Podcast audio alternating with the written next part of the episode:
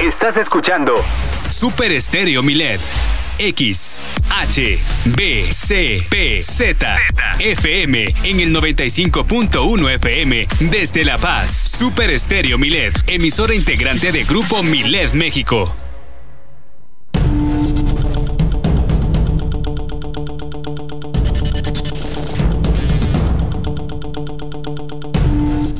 Muy buenas tardes, bienvenidos a Milet Noticias Baja California Sur. Hoy se llegó el día 19 de octubre, es el Día Mundial de la Lucha contra el Cáncer de Mama. La presidenta del DIF en Baja California Sur habló de la importancia de hacer difusión acerca de la prevención en la juventud para que desde temprana edad se realicen estas autoexploraciones.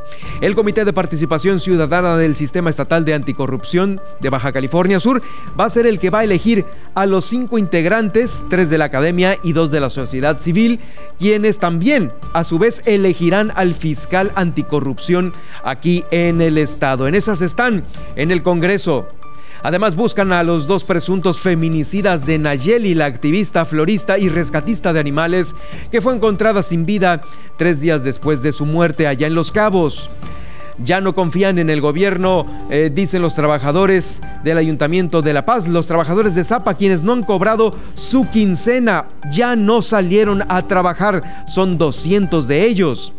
Por su parte, el Zapa en La Paz va a instalar micromedidores para un mejor control.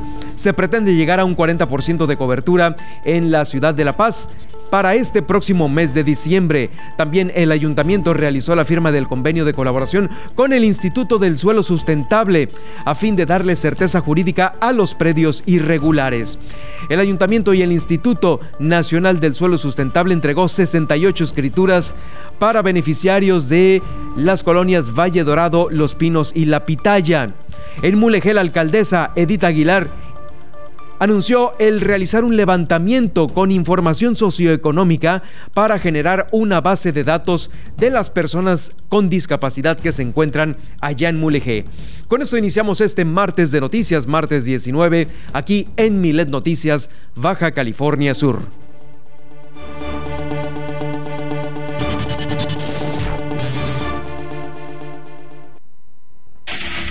Ahora en Milet Noticias Baja California Sur, la información más importante. Todas las noticias, todo el tiempo, con el respaldo informativo de Grupo Milet México. Conduce Germán Medrano.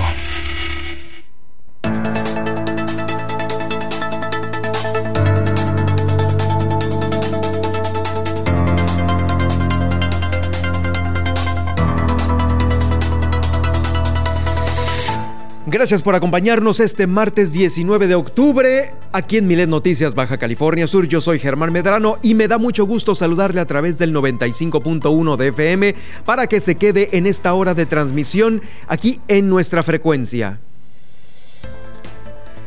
Bueno, pues eh, el día de hoy tenemos un programa obviamente con el tema, el tema que eh, pues es un tema mundial, el de la lucha contra el cáncer de mama. Y por supuesto, en Baja California Sur se han levantado algunas voces y también tenemos los datos, las cifras duras de esta lamentable, eh, lamentable padecimiento femenino y en muy poco porcentaje un padecimiento también masculino, así como lo escucha. Bueno, hoy es 19 de octubre, lo invitamos para que eh, se quede con nosotros y si no puede hacerlo, lo haga más tarde a través del el podcast que estará ahí, que quedará en Germán Medrano Nacionales, en donde estamos transmitiendo este Facebook Live para todos aquellos facebookeros. Pues ahí los invitamos para que accedan más tarde si es que no se pueden quedar con nosotros esta hora de transmisión. También lo invito para que me siga en Twitter a través de arroba Germán Medrano, eh, pues ahí estaremos en contacto más directo con la información. Y por supuesto, pues eh, también le agradezco a usted que va en su automóvil, en su oficina, en su casa, siguiendo la señal de el 95.1 de FM.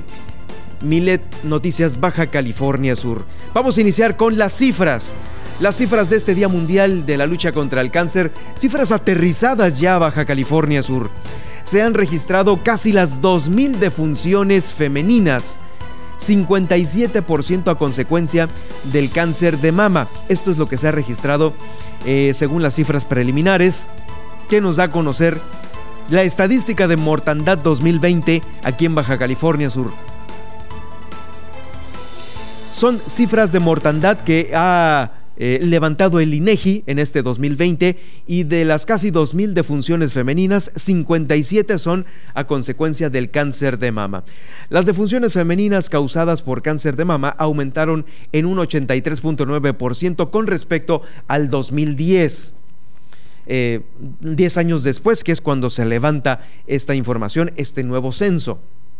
El 52.6% de las fallecidas tenía entre 50 y 74 años de edad, 52.6%. El 5.3% no recibió atención médica antes de su fallecimiento y el 10.5% era soltera y el 52.6% casada. Eh, pues resalta obviamente la cifra del 10.5% de las mujeres solteras porque pues es ahí cuando hay que donde hay que reforzar obviamente la autoexploración a fin de evitar pues estos desenlaces fatales eh, por el cáncer de mama. Y bueno, eh, sobre esto, el sistema DIF aquí en Baja California Sur está participando activamente en las acciones que eh, van a impulsar el tema de prevención. Así lo dio a conocer y lo expresó la presidenta del DIF estatal, eh, Patricia Imelda López Navarro, quien durante el evento de arranque de esta campaña alusiva al mes de sensibilización de la lucha contra el cáncer de mama, eh, que se llevó a cabo en la explanada del CRE, del Centro de Rehabilitación y Educación Especial de aquí, dio a conocer pues estos datos. Estuvo acompañada de la doctora Sacil Flores Aldape, eh, la secretaria de salud aquí en el estado, y la presidenta del DIFABO habló de la importancia sobre la difusión de la prevención entre la juventud desde temprana edad para que ellos, ellas pues más bien, se realicen la autoexploración con el objetivo de contar con atención y tratamientos oportunos a tiempos que minimicen este 10% de muertes que se tienen eh, pues principalmente en las mujeres solteras, como la da a conocer el INEGI, una cifra que eh, coincide justamente con el comentario de la presidenta del DIF estatal. Es de vital importancia realizar estas autoexploraciones y difundir el autocuidado, por lo que invitó a toda la sociedad a dejar atrás todos los tabús tabúes y perjuicios morales para promover la conciencia real. Escuchamos a continuación a la presidenta del DIF estatal, Patricia Imelda López Navarro. La prevención es fundamental, la detección es fundamental.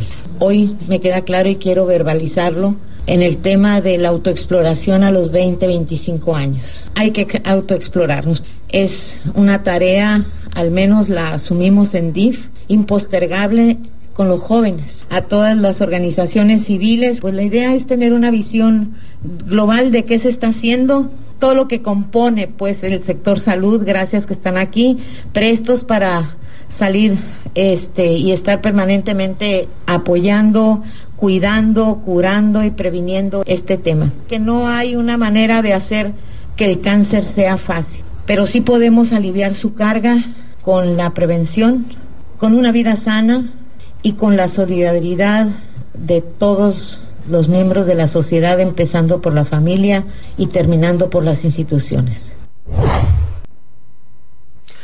Bueno, pues ahí está esta, esta situación y pues eh, enhorabuena por todos aquellos que están haciendo algo para prevenir. Hagámoslo todos, recomendémosle a nuestras amigas, a nuestras... Eh, eh, a nuestra propia familia, a las damas de nuestra familia, esta autoexploración que hay que realizarse porque ahí están las estadísticas, ahí está la muerte con personas de 50, 70 años que son las, eh, eh, el mayor porcentaje de muertes aquí en Baja California Sur.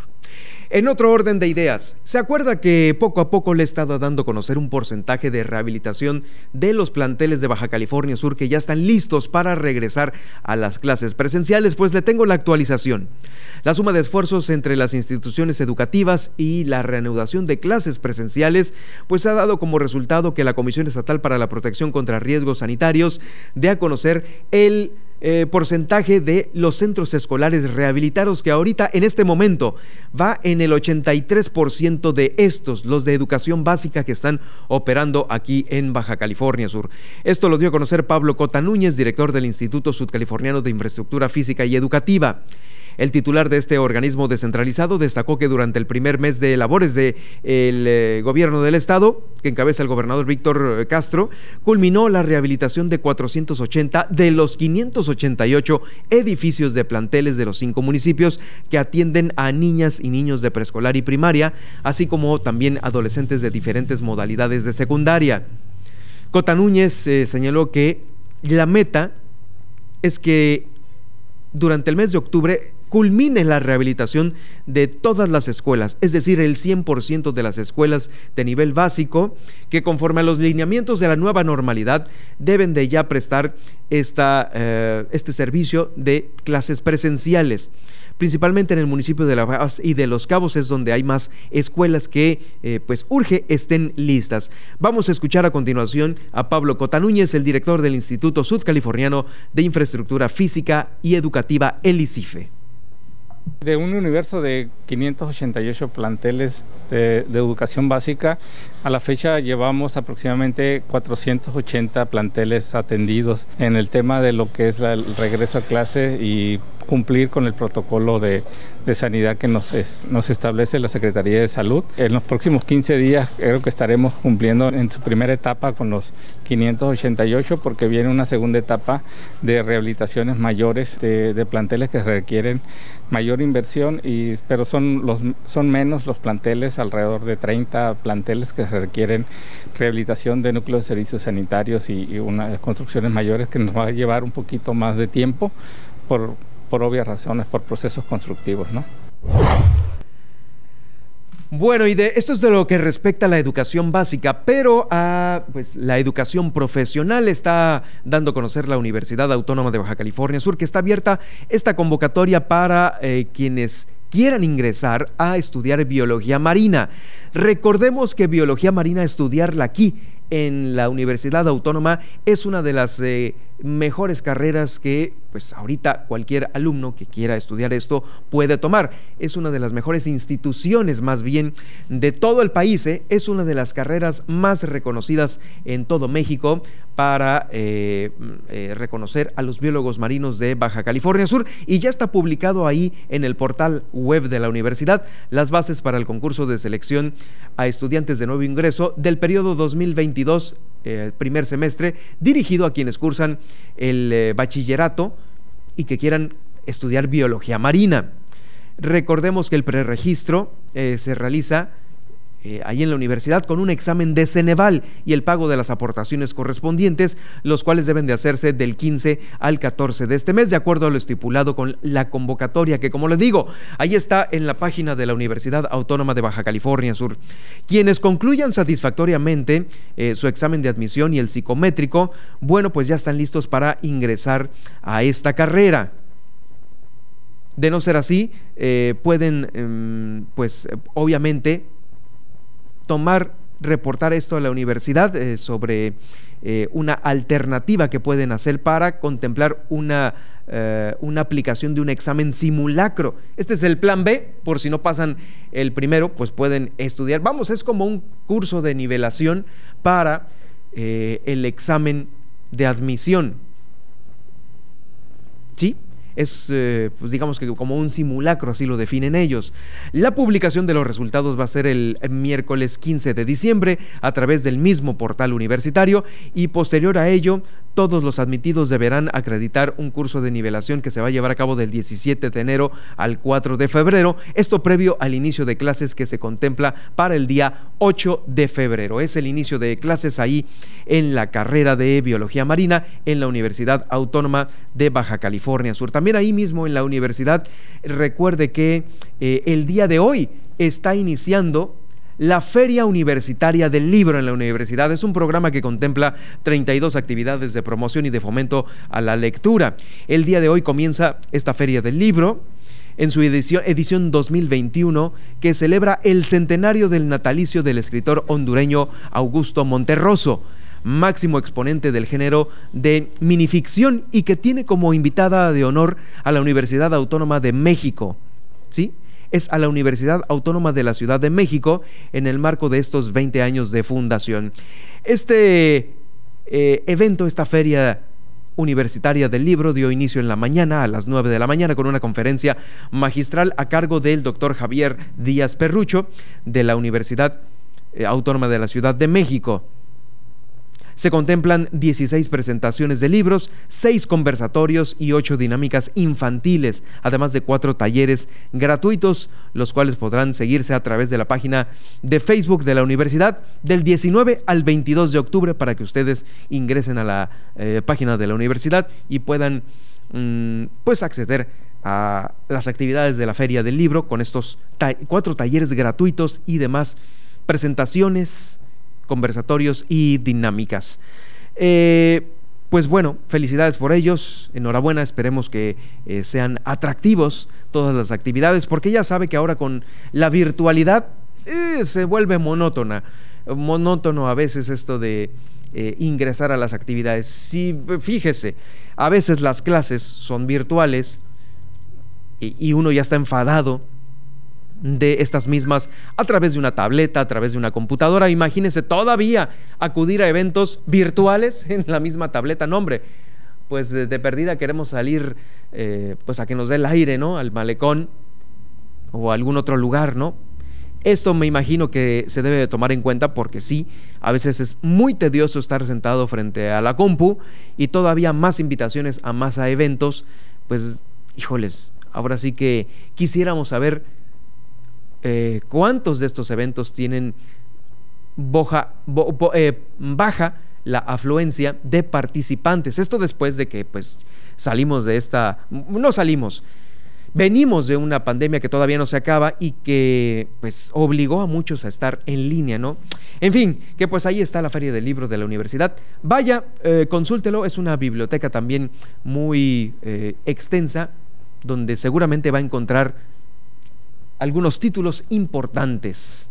Bueno, pues eh, para continuar sobre los temas eh, estudiantiles, fíjese que el Instituto Sudcaliforniano del Deporte está reconociendo a Orandi Martínez Salvatierra, quien es campeona internacional de softball. Eh, fíjese que ella concluyó el Campeonato Sudamericano de Softball U15 allá en Manta, Ecuador. Y vienen nuevas metas. Eh, este viernes, este pasado viernes, recibió un reconocimiento por parte del Estado a través del Instituto Sudcaliforniano del Deporte.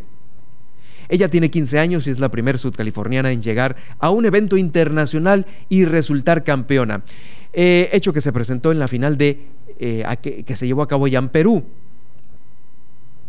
El director del INSUDE, Gilberto Garciglia, le expresó que los resultados obtenidos son producto de su esfuerzo, donde la familia es un pilar importante en la formación de todos los deportistas y por supuesto de Orandi. Reiteró el mensaje del gobernador en apoyo al deporte.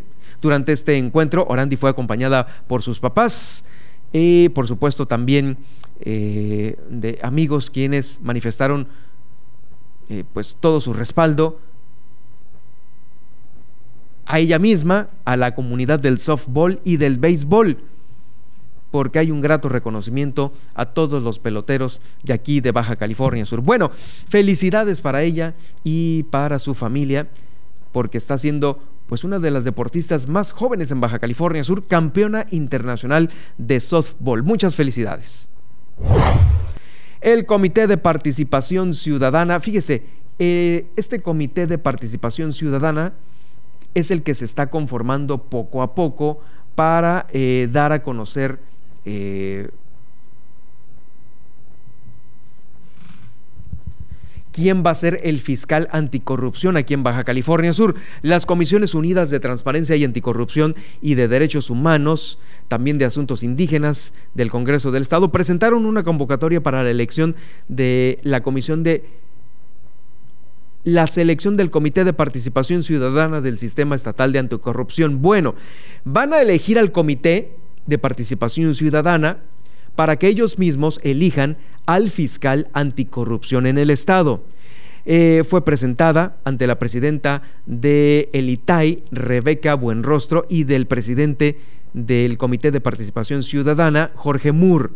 Ahí estuvieron las diputadas Gabriela Cisneros, quien es presidenta de la Comisión de Transparencia y Anticorrupción, también Guadalupe Moreno y Eufrosina López. Dieron a conocer las propuestas que deberán presentarse por escrito este próximo 29 de octubre al 19 de noviembre, allí en el Congreso del Estado, en las oficinas de la diputada Gabriela Cisneros. La diputada Gabriela, Cisneros, eh, pues es quien va a recibir estos trabajos, es la presidenta de la Comisión de Transparencia y Anticorrupción del Congreso del Estado. De acuerdo al cronograma de las comisiones, del 29 al 19 de noviembre será la recepción de los trabajos y del 20 de noviembre al 30 será el análisis de los expedientes para que el 3 de diciembre se elabore el dictamen y el martes 14 tomen ya protesta. ¿Quiénes? Los miembros, como les repito, de la comisión del Comité de Participación Ciudadana del Sistema Estatal de Anticorrupción. Con esto se están iniciando estos trabajos para eh, finalmente elegir en nuestro estado al fiscal anticorrupción, que bueno, va a ser una entidad importante que obviamente va a, eh, impartir eh, justicia respecto a los actos de corrupción que se lleven a cabo por parte de servidores públicos y pues bueno, se ventilen los actos que no deberían de estar ya sucediendo entre nosotros. Eh, pues bueno, esta es la convocatoria que se está realizando. Deben de presentar, obviamente, eh, los papeles completos, no haber desempeñado cargos públicos importantes de primer nivel, diputados, senadores, eh, gobernadores, tampoco haber destacado por su participación en materia de fiscalización, rendición de cuentas y participación ciudadana. Tienen que destacar en esto docencia e investigación, transparencia, rendición de cuentas y combate a la corrupción. Eh, toda esta convocatoria eh, se puede consultar en el Congreso del Estado a través de la página cbcs.gov.mx y en la página del Congreso de Baja California Sur que se llama la página de Facebook Congreso Ahora es esta la convocatoria que se tiene, eh, pues bueno, para elegir, esperemos ya para el 2022, al fiscal anticorrupción. Tiene que dar avances a partir del 2017 que ya fueron emitidas algunas de las reglas y normatividades para Baja California Sur. Y hoy, con la emisión de esta convocatoria, estaríamos dando el inicio de los trabajos para poder concluir con este circuito de transparencia y anticorrupción que requerimos para nuestro Estado, concluyendo en algunos de los momentos con la instalación misma también del fiscal anticorrupción. En el artículo 18, fracción primera, inciso A y B, de la Ley del Sistema Anticorrupción del Estado de Baja California Sur, establece la constitución de una comisión de selección con duración de un periodo de tres años, integrada por cinco personas residentes en el estado de Baja California Sur.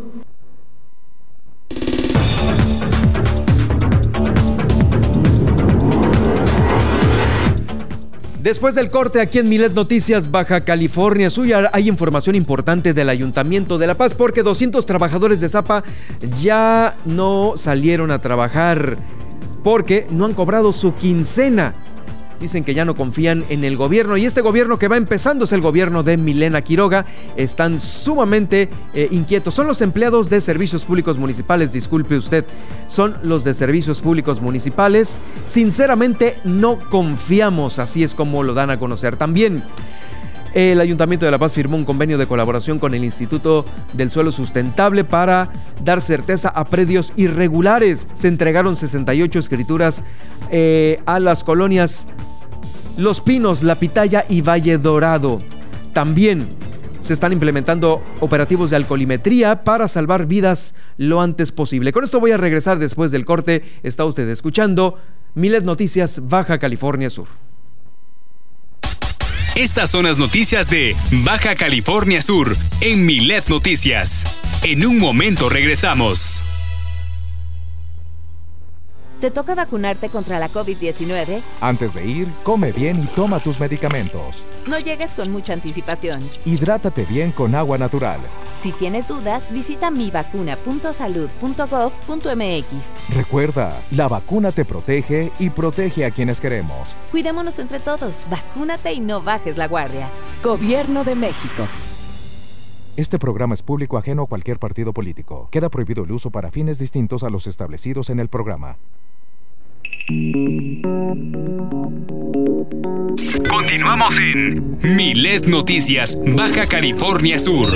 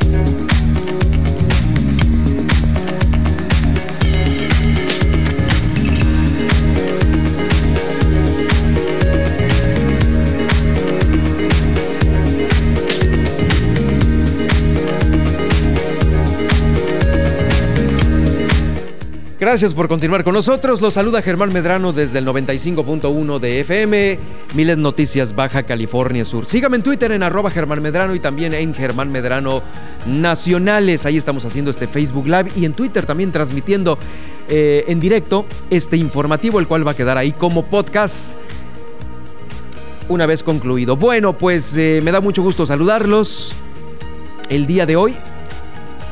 Y bueno, ya vamos a hacer este recorrido por los municipios de Baja California Sur.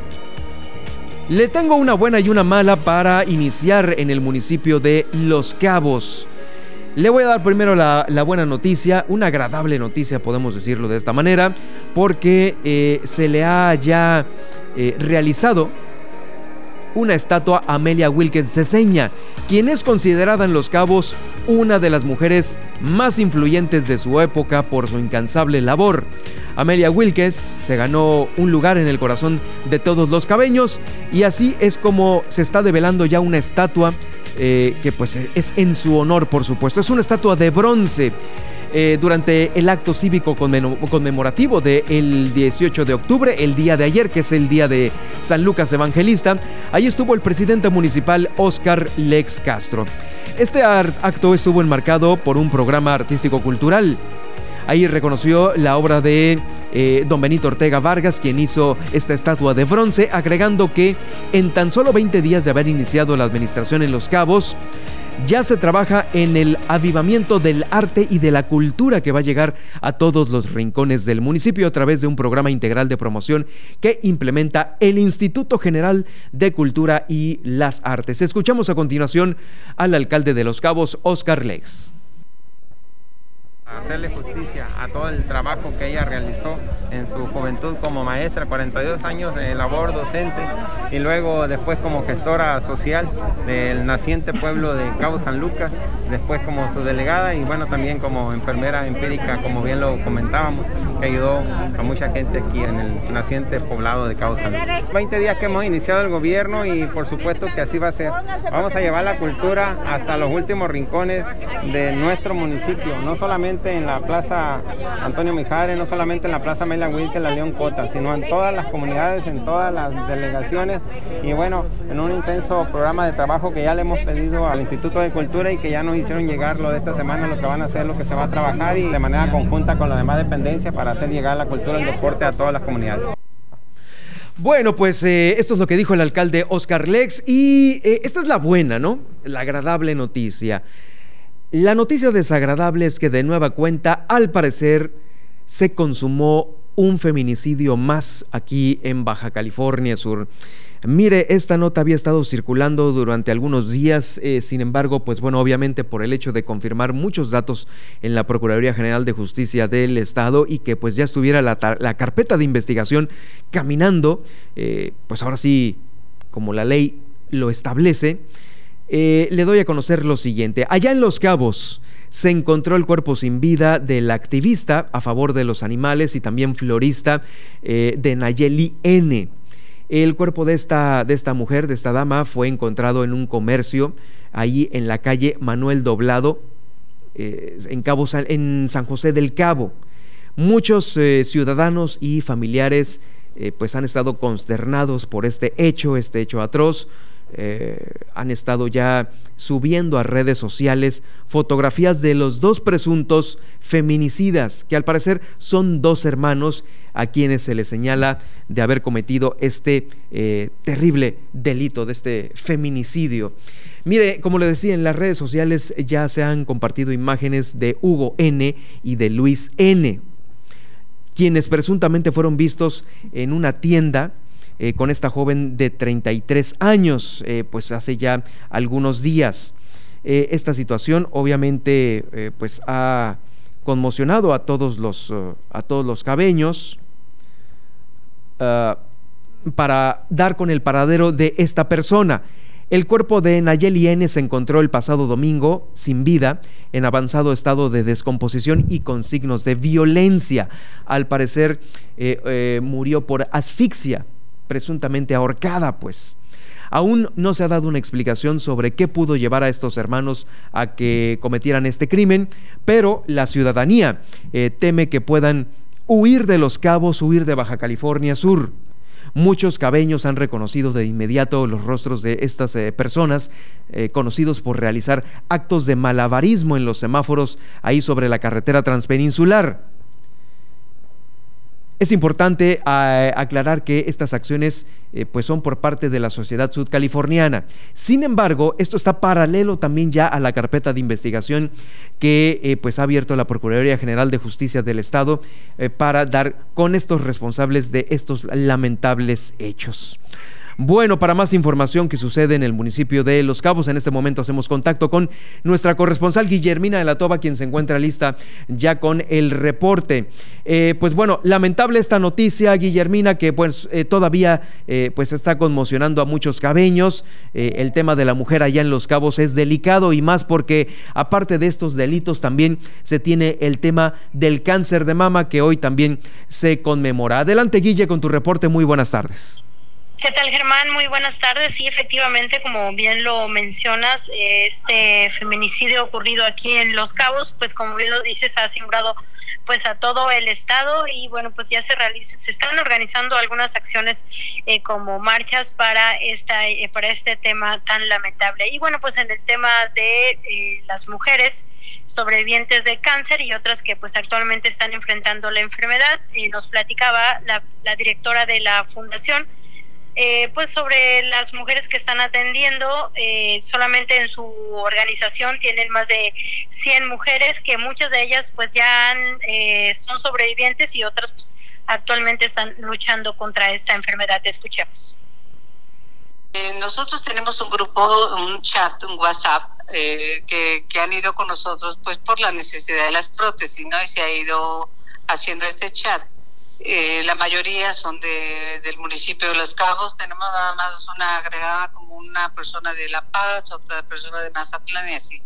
Pero tenemos un aproximado de 135 a 140 mujeres sobrevivientes de cáncer de mama, que este, este chat pues es increíble, es, es como un grupo donde se apoyan, se, se ayudan, y si necesitan un medicamento y lo tienen porque son quimioterapias, entre ellas mismas se prestan y si no nosotros pues ya entramos con contactos con amigos y todo con, nos dan el dinero para poderlo comprar y, este grupo es increíblemente maravilloso porque si una persona está empezando con cáncer y quiere entrar al grupo las otras personas empiezan a animarla a seguir adelante a no no, no pues caer en depresión, ¿no? Y sentirse, sentirse acompañada con las otras señoras. Y ese es un grupo bastante hermoso que estamos, este, que, que formamos ya, pues ya tiene tiempo y que funciona, funciona. Es un grupo de apoyo. Y en más información, eh, este tema que ya también habíamos dado cuenta, este problema del robo de ganado en la zona rural, el abigiato, pues los eh, afectados han venido pues manifestando esta problemática y en ese sentido, pues en esta administración que encabeza el presidente Oscar Lex, se está implementando la policía rural que, bueno, pues el objetivo es dar recorridos en la zona y atender a los afectados. Ya se está, se está trabajando en eso. El profe dio la instrucción de que se creara una policía rural ya hay un comandante eh, municipal de esa policía, el comandante Clemente. Eh, ellos se, encargarán de dar rondines por todas las comunidades. Es un delito muy difícil, eh, muy complicado, que duele mucho a los ciudadanos que tienen ganado, porque tardan un año en que les nazca un becerro y en un día se lo roban o en una noche, pero es muy complicado de encontrar a, los delincuentes ¿no? que realizan ese delito. ¿Por qué? Porque por lo regular se realiza en el monte y en altas horas de la noche. ¿no? Certeza eh, ya tendrán a una persona encargada de ese tipo de delitos y de la zona rural. ¿no? Es lo principal, fíjese, es lo principal que lamentablemente no denuncia el ganadero. ¿Por qué? Por complicaciones de ir. Eh, tenemos una sola eh, Ministerio Público especializada en avigiato y se encuentra en el Valle. Eh, pero pueden realizar, en cualquier ministerio público pueden realizar su denuncia. Lo principal es realizar la denuncia para que la autoridad pueda ver que el problema existe, porque al no tener ninguna denuncia, como lo hay aquí en el municipio de Los Cabos, creo que hay una o dos denuncias nomás, al no tener, pues la autoridad piensa que el, eh, que el problema no está pasando, ¿no? Y bueno, pues también eh, aunado a estas jornadas de limpieza que se están haciendo, pues ya lo vieron en, el estado, en La Paz y luego en Los Cabos, también se están limpiando los arroyos porque se habían estado convirtiendo en basureros clandestinos y como sabemos, pues esta basura siempre termina en el mar y ya se están realizando las respectivas jornadas de limpieza en esta zona. Estamos haciendo los recorridos en la playa. Eh, está, exactamente recorrimos lo que es el estero. Ya Sofemat nos colaboró, nos ayudó en limpiar lo que es el, lo que antes era el Hotel Presidente, a lo que es la Bocana. Está agenda, estaba agendada para este sábado limpiar lo que es la Bocana a la Marina de Puerto Los Cabos, del poblado La Playa. Nada más que se reagendó porque eh, estuvo esta actividad del sábado donde limpiamos las colonias populares y muy importante que beneficia al estero también, aunque no se vea, pero aguas arriba donde están las zonas de, irregulares de alto riesgo que es el vado de Santa Rosa, se limpió lo que es el arroyo y, es increíble la cantidad de basura que, que tiran ahí los ciudadanos. Y aprovecho este medio para para pedirles ahí de favor que sean conscientes y no arrojen basura a los cauces de arroyo. Entonces se me hizo un muy buen punto el limpiar aguas arriba este, a los arroyos, que ciertamente no se terminó porque es un trabajo que no se termina en un solo día. Esto es, que, que estar trabajando eh, constantemente, concientizar a la gente, pues. Pues es la información, Germán, en, en, este martes desde el municipio de Los Cabos. Oye, Guille, Guille, pues obviamente este tema eh, sobre los arroyos es un cuento de nunca acabar y pareciera como que si habría que concientizar a quienes viven a las orillas de los arroyos, ¿no? Porque siguen tirando basura y se sigue acumulando esto. Es, no acaba esto hasta que no entienda la gente, ¿no? Así es, eh, justamente también hacían el llamado pues a la población a hacer conciencia porque a veces es pues más fácil eh, vertir los residuos y demás basura en los arroyos. Y esto pues como bien lo dices no tiene fin y se ha venido pues eh, cada año se realiza hace un conflicto más porque también eh, no ha ocurrido pero en otros años los incendios también eran muy recurrentes porque la gente pues se le hacía más fácil quemar la basura y en muchas ocasiones pues los incendios se salían de control. Y bueno, pues ahora ya no queman la basura, pero bueno, ahí sigue acumulándose en los cauces de arroyo, Germán. Sí, si no es una es otra cosa. Muchas gracias, Guille, por el reporte. Nos escuchamos ya a mitad de semana, mañana miércoles. Excelente tarde, nos escuchamos el día de mañana. Es Guillermina de la Toba, la corresponsal de Milet Noticias Baja California Sur, desde el municipio de Los Cabos, haciendo este reporte desde, desde Los Cabos. Bueno, eh, vamos a continuar con más. Eh, fíjese que de Los Cabos vamos a pasar a la capital del estado. Aquí en la capital del estado, eh, la nota, la nota de hoy la han dado los trabajadores de confianza de servicios públicos municipales, quienes están realizando pues un paro a las afueras de las instalaciones de la dependencia porque no les han pagado la quincena. Esta ya es la segunda ocasión, dicen, eh, de esta administración que encabeza Milena Quiroga y que no reciben puntualmente su salario. Sinceramente no estamos confiando. Fueron algunas de las palabras de algunos de los 200 colaboradores afectados, advirtiendo que hasta que se realice la dispersión se continuará con las actividades. No confiamos en la presidenta municipal Milena Quiroga porque ya nos pasó la semana pasada. Fue lo mismo.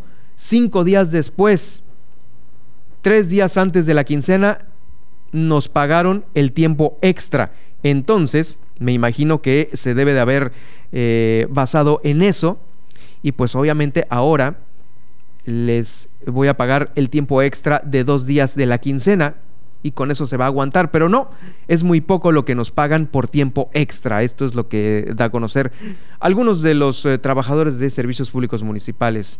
Sostuvieron que las actividades de recolección de basura las continuarán realizando hasta que se lleve a cabo el pago, porque al haberle eh, pasado esto anteriormente a los trabajadores, prefieren esperar.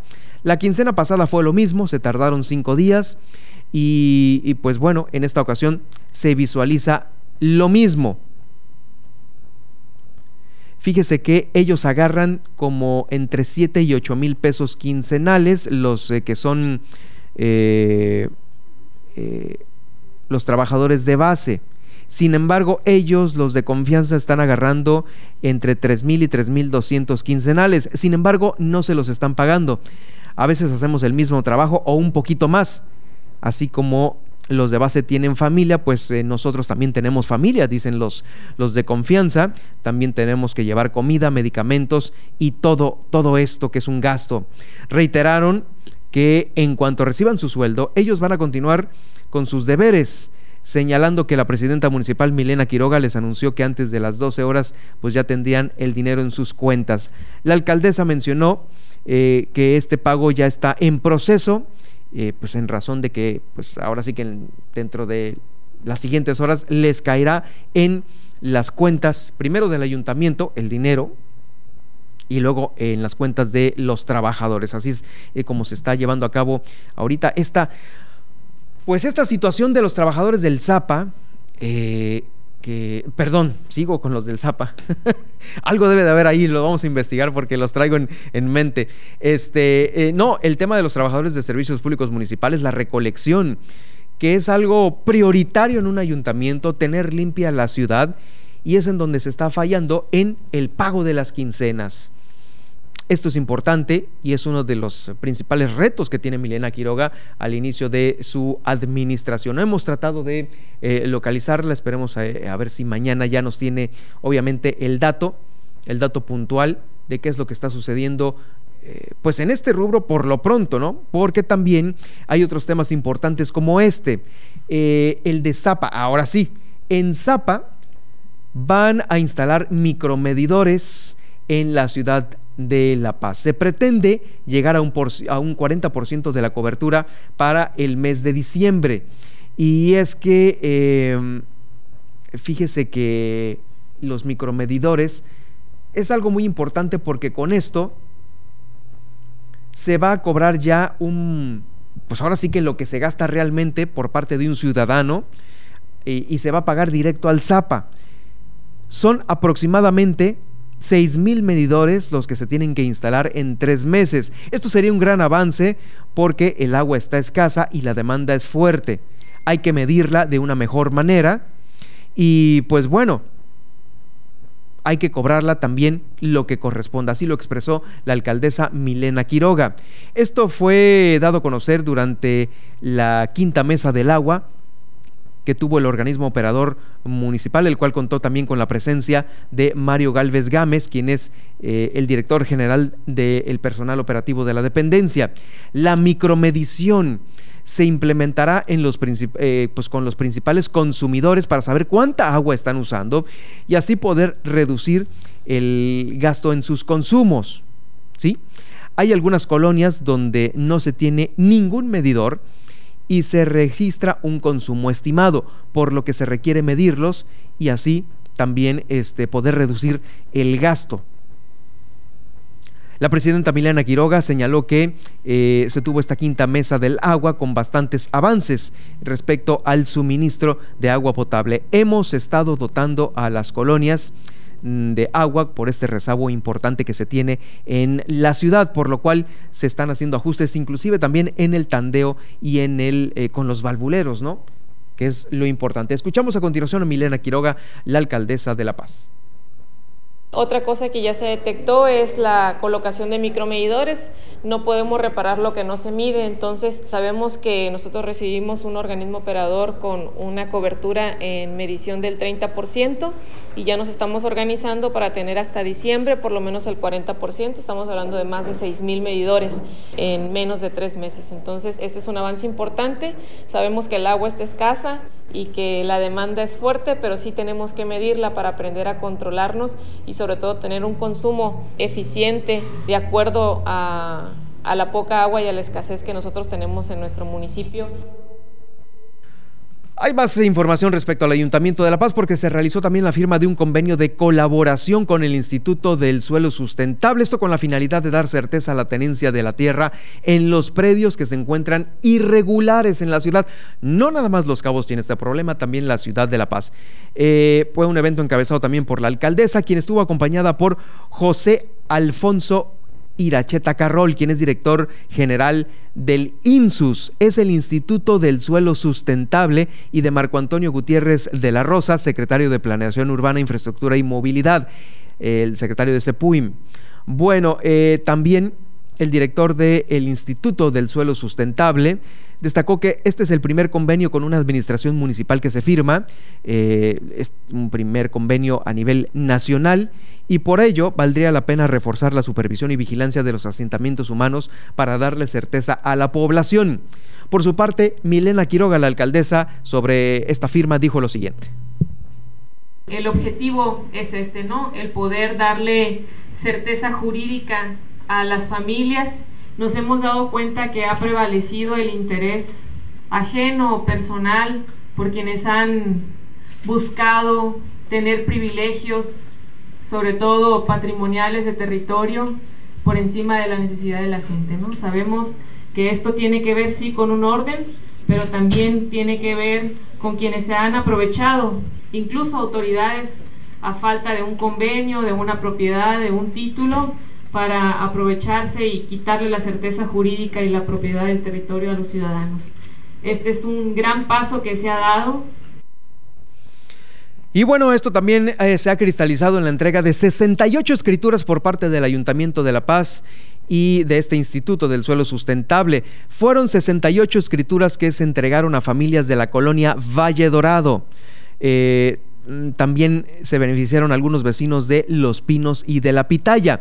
La señora Nubia Guadalupe Crespo Santillán dirigió unas palabras de agradecimiento expresando pues obviamente la solución a este problema de incertidumbre, porque pues no saben si les pertenece o no eh, el predio donde han construido, donde tienen su patrimonio y esto pues da una tranquilidad obviamente para todas estas familias. Por su parte, el director general del Instituto eh, del Instituto Nacional del Suelo Sustentable, José Alfonso Iracheta, destacó que eh, lo que está ocurriendo el día de hoy, que es regularizar los asentamientos humanos, permite impulsar la normalización de la tenencia de la tierra. Milena Quiroga, por su parte, comentó que es importante que quienes eh, representan pues, que quienes, a quienes están representando los servidores públicos hagan un trabajo verdaderamente importante en todas estas colonias. Escuchamos a continuación.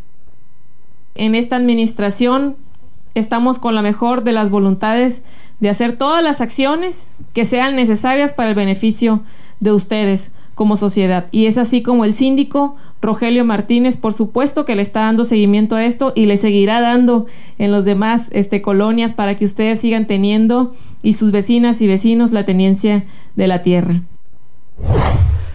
En otro orden de ideas, ahí en tránsito municipal, la Dirección de Movilidad y de Transporte va a continuar implementando estos operativos de alcoholimetría Salvando vidas es posible, es como se llama este operativo por parte de las acciones que están realizando ahí en la corporación. Juan Francisco Aguirre Riveros, quien es el director de movilidad, comentó que durante los eh, operativos implementados, eh, principalmente los fines de semana, se contó con la presencia de también el presidente de la Comisión Estatal de Derechos Humanos, Elías Camargo, y el coordinador estatal de alcoholimetría, Óscar González Casillas.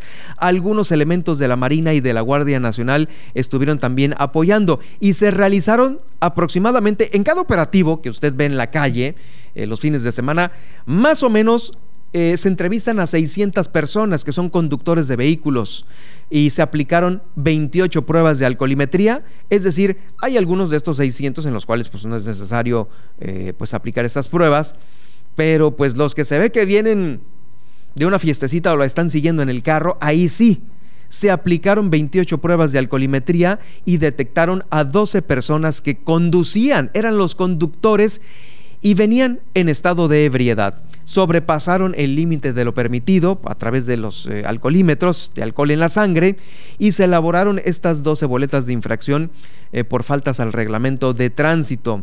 Eh, los 12 vehículos fueron remitidos también a los patios de la Dirección General.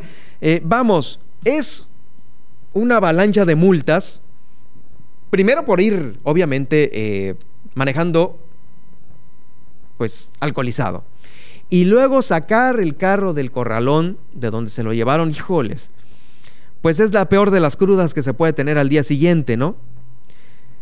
Fíjese, esas 12 personas estaban manejando en estado no recomendable y con esto se evitó que chocaran o que inclusive pudieran quitarle la vida a algún ciudadano o algún otro conductor por andar manejando bajo los insumos del alcohol y seguramente sobrepasando los límites de velocidad. Vamos a escuchar a Francisco Aguirre Riveros, director de movilidad, sobre este, los operativos de alcoholimetría que van a continuar aquí en la capital del estado. El fin de semana pasado tuvimos operativo antialcohol llamado La Seguridad y es Posible. Aproximadamente se observó un flujo de 600 vehículos en total de los dos filtros que estuvieron pasando. Detuvieron a 28 personas que venían conduciendo. Se les hizo primero una prueba de aliento alcohólico. Salieron 28 personas positivas y de esas 28 personas 12 eh, superaron el máximo de alcohol permitido para conducir conforme al reglamento de tránsito. ¿Qué significa? Se evitó que esas 12 personas que están conduciendo en estado no recomendables para conducir y no permitidos chocaran con otras 12 víctimas. ¿no? De eso se trata este operativo. Concluiríamos invitando a la ciudadanía a conducir bajo los límites de velocidad y a recordar, ¿no? Vamos a seguir haciendo estos operativos de manera sorpresiva. Recordemos que están los conductores designados, puedes utilizar los taxis locales, puedes usar las plataformas digitales, pero no conduzcan en esta ebriedad, ¿no? ¿Por qué? Porque puede costarte tu vida, la vida de otra persona, una tragedia. Bueno, pues parece que no se acaban los problemas aún con un cambio de administración. Ahí está Milena Quiroga eh, con la falta de pago a los trabajadores de servicios públicos, pero también Ileana Talamantes, la alcaldesa de Comondú.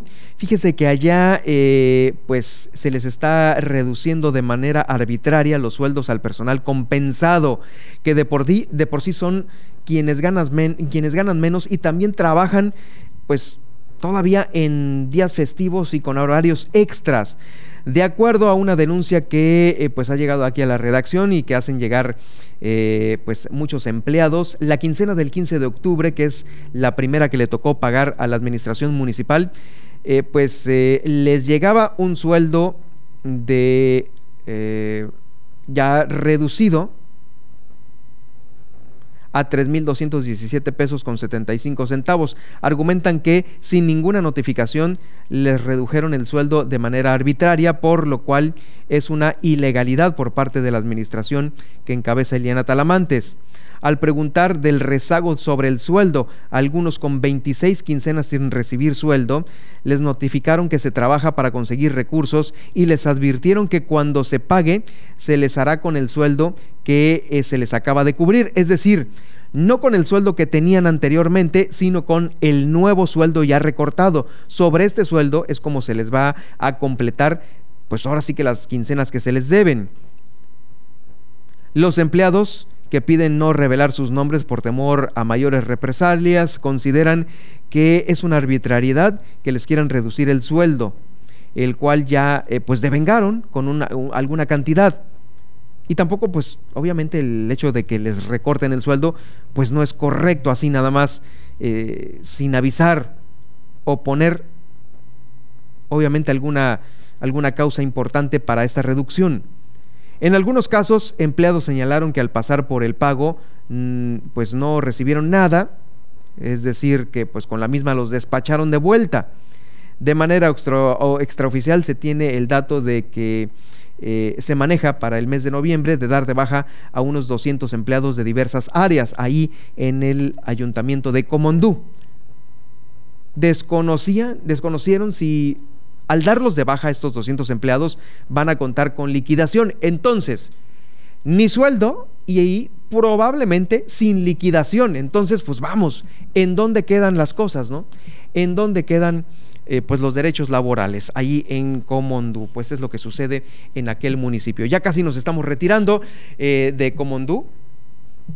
Eh, nos brincamos a Mulegé. nos brincamos rápidamente a Mulegé porque ahí la secretaria de Turismo Maribel Collins destacó que es uno de los municipios que cuenta con suficientes recursos naturales y culturales para convertirse en un polo de desarrollo turístico próspero e inclusivo refirió que se trabaja para integrar un programa sectorial turístico ahí en Mulegé y una agenda municipal en conjunto con la federación, eh, pero obviamente se hizo énfasis en el turismo rural y los segmentos de naturaleza tipo aventura y cultural. Algo importante va a suceder ahí en Mulegé, esto ya lo está dando a conocer la secretaria de Turismo Maribel Collins. Vamos a una pausa y regresamos ya con el resumen de este martes. Estas son las noticias de Baja California Sur en Milet Noticias. En un momento regresamos.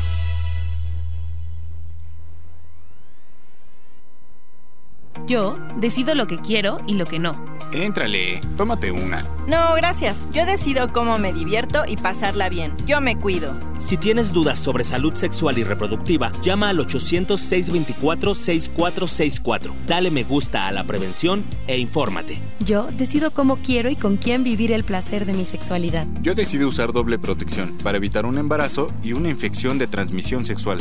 Yo, decido, mi futuro. Gobierno de México. Elegir significa escoger o preferir a alguien o algo. Entonces eliges lo que quieres y necesitas. Cuando eliges que tu voz se escuche, puedes decir, yo soy el INE. Así, en primera persona. Cuando soy funcionario o funcionario de casilla y cuento los votos, yo soy el INE. Cuando voto y me identifico, yo soy el INE. Si tú también debes elegir, elige decirlo con todas sus letras. Yo soy mi INE. Porque mi INE nos une.